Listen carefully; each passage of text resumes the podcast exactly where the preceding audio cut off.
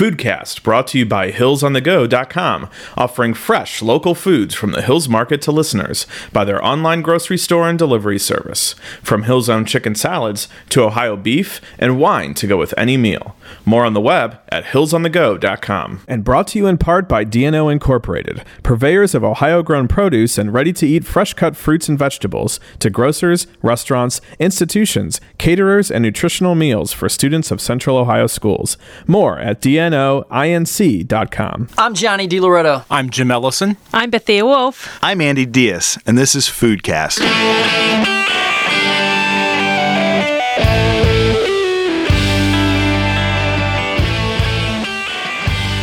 Today on Foodcast, we're with Lenny Kolada again, the owner of Barley Smokehouse and Brew Pub in Grandview, also known as the Brew Dude. The Smokehouse just observed its 15th anniversary in August of 2013, so quite a hallmark for both the microbrewery and a restaurant. And Lenny's going to tell us about some of those things that make um, the Smokehouse special. Let's start with beer. You guys serve it more ways than I think just about anybody else. Walk people through briefly um, how you guys serve beer at, at the Smokehouse. All right. Well, first of all, we serve our beer on draft. Uh, we don't bottle. We don't can. We don't do anything except brew the beer the best we can and then serve it 10 feet away at the bar. We do serve our beer many different ways, and that's not just for the novelty of it, it's because each way that we serve a beer is a much different experience than the other. Uh, the most popular way that we serve beer is what we call from the tower. Uh, just like if you go into any great craft beer bar, it gets poured from a tap. And we call that the tower, and we sell an awful lot of beer that way. But for those who are advanced into beer 201, beer 301, and beer 401, uh, we also serve our beer cask conditioned, which means that it's naturally carbonated in the cask and it is dispensed from what is known as a beer engine. It's hydraulically pumped by the bartender, or in the old days, uh, the bartender was called the publican, not the Republican, but uh, the publican, and you get a much softer experience we serve it a bit warmer, but it's not warm. It's not warm, uh, room temperature. It's just a couple of degrees warmer than uh, what we do off the tower. And one, uh, other than the way that it's dispensed, which is cool enough, the first time you see somebody pumping your beer, you think that's pretty cool. And your yes, your pint is pretty special at that point. But when we cask condition our beers, we very often also dry hop. We actually put hop flowers right into the beer so that the hops hop oils are dispersed right in the cask uh, uh, while it's being naturally conditioned. We also serve our beer every Friday in what's known as a firkin, and we call that Firkin Friday. A firkin is the oldest way known to man to dispense beer. This is well before refrigeration was invented. And it's simply a firkin. A firkin technically is a 10 gallon keg uh, or a pin, uh, which is a little bit smaller than a, a firkin. It is also often dry hopped. Sometimes adjuncts are put in some herbs or maybe some spices. And that beer is not refrigerated. It is sitting on the bar and it's gravity dispensed. So you open the spigot, you pour out the beer, air enters into that vessel, and the beer starts to deteriorate. Some people, just like advanced cheese eaters, actually like the firkin the next day. They like what the oxygen has done to the beer. Uh, it's relatively less carbonation, uh, but it is just a wonderful, wonderful thing that we do. Uh, every Friday. Then we also we were the first to do firkins in Columbus. We were also the first to do uh, nit- nitro beers. Uh, if anyone's ever had a Guinness, you know that it the nitrogen is what causes all those micro beads of creamy head and that you have to wait for it a while. Well, we do the same thing. We introduce nitrogen into the beer, and uh, it offers just a for the right type of right style of beer it offers just a, a wonderful wonderful mouthfeel. Uh, we just did a um, imperial pumpkin porter uh, during the halloween season that we did on nitro. It was also barrel conditioned that tasted like bourbon infused whipped cream on top of a pumpkin pie. You just can't get that out of a bottle or a can. You can't get that in just anywhere. So, nitro's another way that we offer our beers. We also barrel condition our beers. When we first started out doing this, we went to the Jack Daniels distillery asked them if they would sell us uh, some of their used barrels, which they did, and we started our barrel conditioning program. That first year, we thought the beer was really good, but a little bit harsh, so we switched to Woodford Reserve. We now have an arrangement with them that as soon as they deplete the contents of that barrel, they bung it and ship it to us. So, very often the barrel has only been empty for two days. We put our beer into it and let it condition that way. The b- bourbon that is still in the barrel staves leaches out, forms a really fun partnership with our beer or maybe marriage. And uh, so, what are we up to? Like five different ways we serve beer. It, it's just really, really cool and really, really fun and really delicious. Now, a lot of people are familiar with a good bar or a good microbrewery that has good beer, but you kind of have that double uh, threat of also having pretty good food. Smokehouse obviously does barbecue, does other food. Um, kind of cover the unique aspects of the smokehouse? We decided when uh, the the smokehouse was being planned out that we wanted to be unique. We didn't want to just duplicate a menu that we already had. And so we started thinking about the things that go really good with beer. And we decided barbecue was the way to go. So we we pay as much attention to our barbecue as we do to our beer. We smoke uh, using 100% hickory hardwood.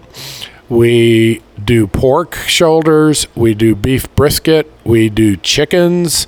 We do wings. We anything we can smoke, we'll smoke it.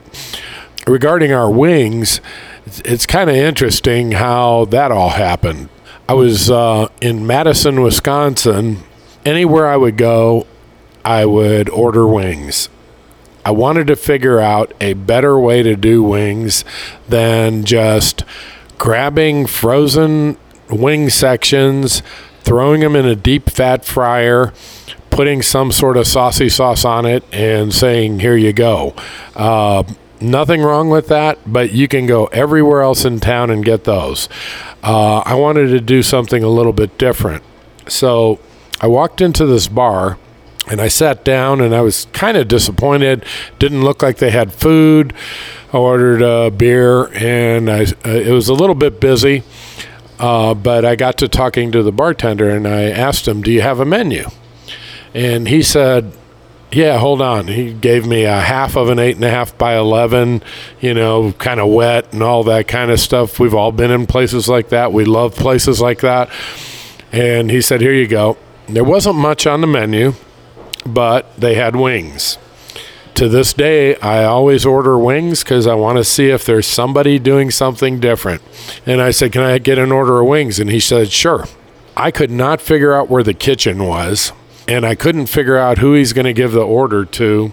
The next thing that happened, I think, changed the course of wing history in Columbus forever. He reaches under, I thought he was getting a bottle of beer for somebody. He reaches under, opens a door, and he gets out some raw wings. I thought to myself, what in the world is going on here? I didn't notice but right behind the bar, you won't see me doing this because it's an advanced move. Right behind the bar was a grill with a hood, and the bartender throws those wings on the grill. And he said it's going to be a couple minutes because we don't deep fry our wings. And I and I said, "Oh, no problem." I was mesmerized. Believe me, uh, seeing the Wizard of Oz wouldn't be as cool as what he was doing. The wings arrived. I ate them. They were great. And I thought, this is what we have to do. So, few steps later, we end up uh, with the smokehouse wings, which have won best wings in the city so many times. We quit entering the contest because, frankly, it got kind of boring. Uh, we thought we'd let some other people share the spotlight.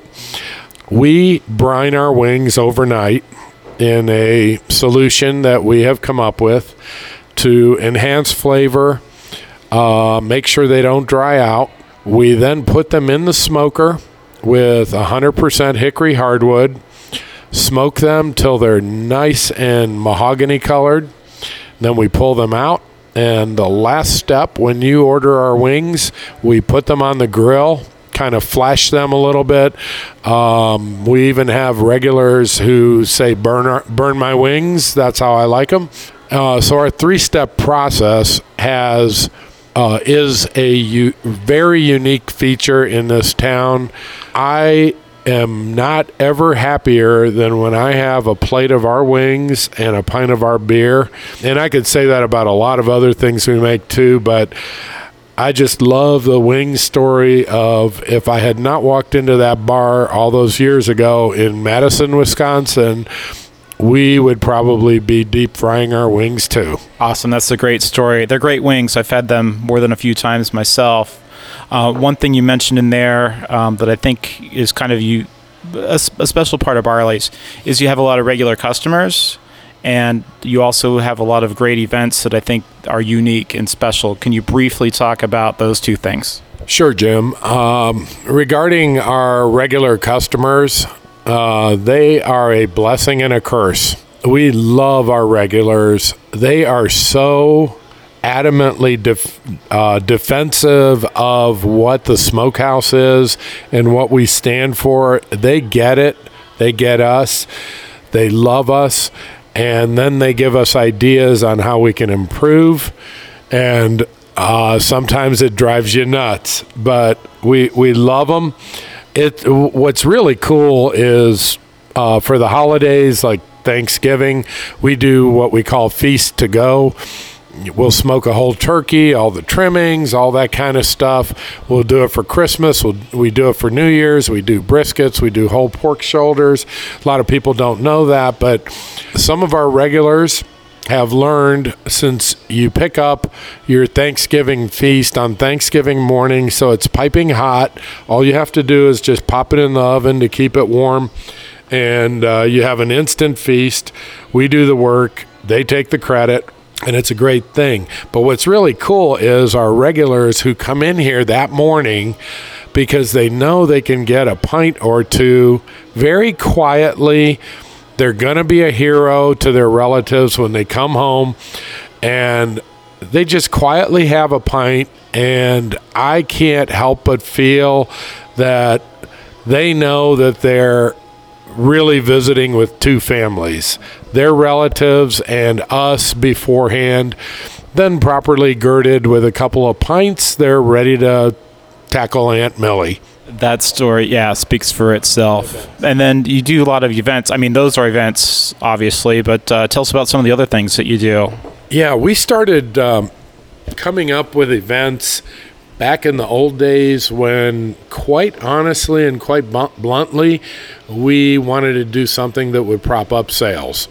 You can't survive in this town without some minimum amount of volume. And so we were doing everything we could to say, look at me, look at me. And so, what that has evolved into is a series of events at the smokehouse. It's not a great number, but we do events throughout the year, like um, the Mini Real Ale Festival, which a lot of people know about. We get firkins in from all over the country. It's only firkins. This is beer 501. Uh, so a bud drinker probably would not really like this event. It's really event of beer, inventive beers that we bring all together under one roof for one really kick-ass three-hour session. Um, that'll be coming up I think in May or something. I'd have to look at my own website to see what the date is. But then we also do oysters and stout twice a year. We fly in fresh oysters. We shuck them right out of the brewery. We do the oysters three different ways raw on the half shell. We smoke them with a little bit of garlic butter, and then we crisp fry them. So you could have an oyster po' boy or a platter, whatever.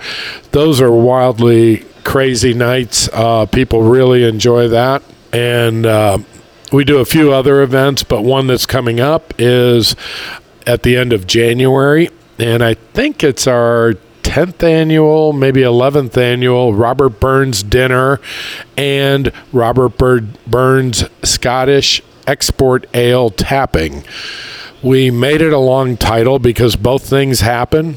We do a four course dinner. We serve three different single malt scotches. We tap a firkin of our Robert Burns Scottish Export Ale that is brewed specifically for that event, and we recite Robert Burns poetry. This event is the hardest to describe.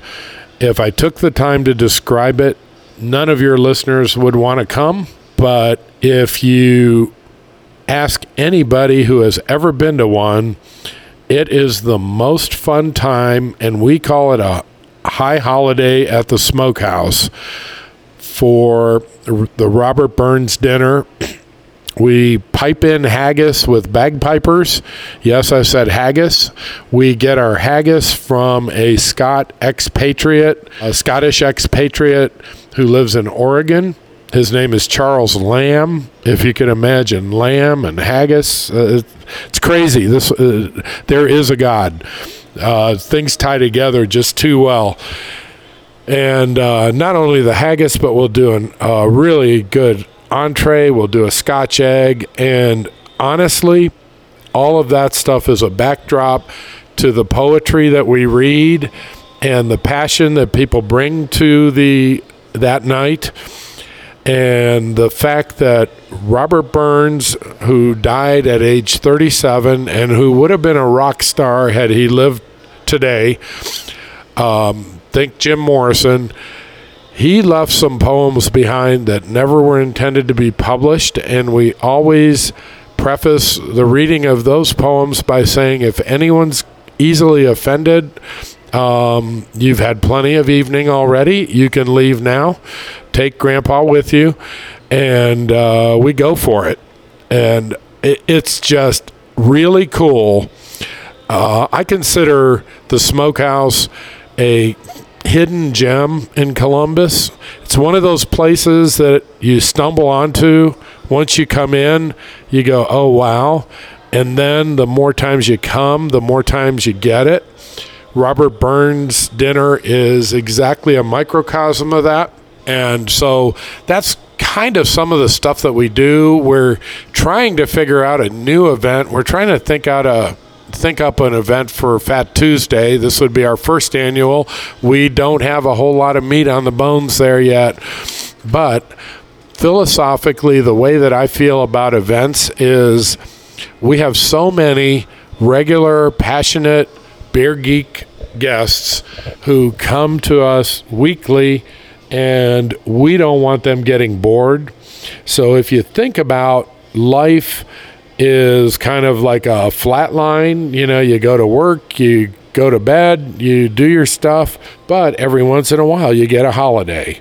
Um, and I, I liken it to kind of like a necklace that a woman wears the the individual strands are cool but every once in a while you move in, uh, down the necklace and there's like this punctuation point that's just this really cool thing and all together you go, that is a beautiful necklace. Well, our events are those tchotchke that are on the necklace of uh, a, a pretty cool piece of jewelry.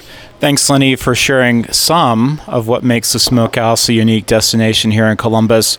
We'll have links and other information on our website, wcbefoodcast.org. And cheers to everybody out there and our listening audience. Thanks.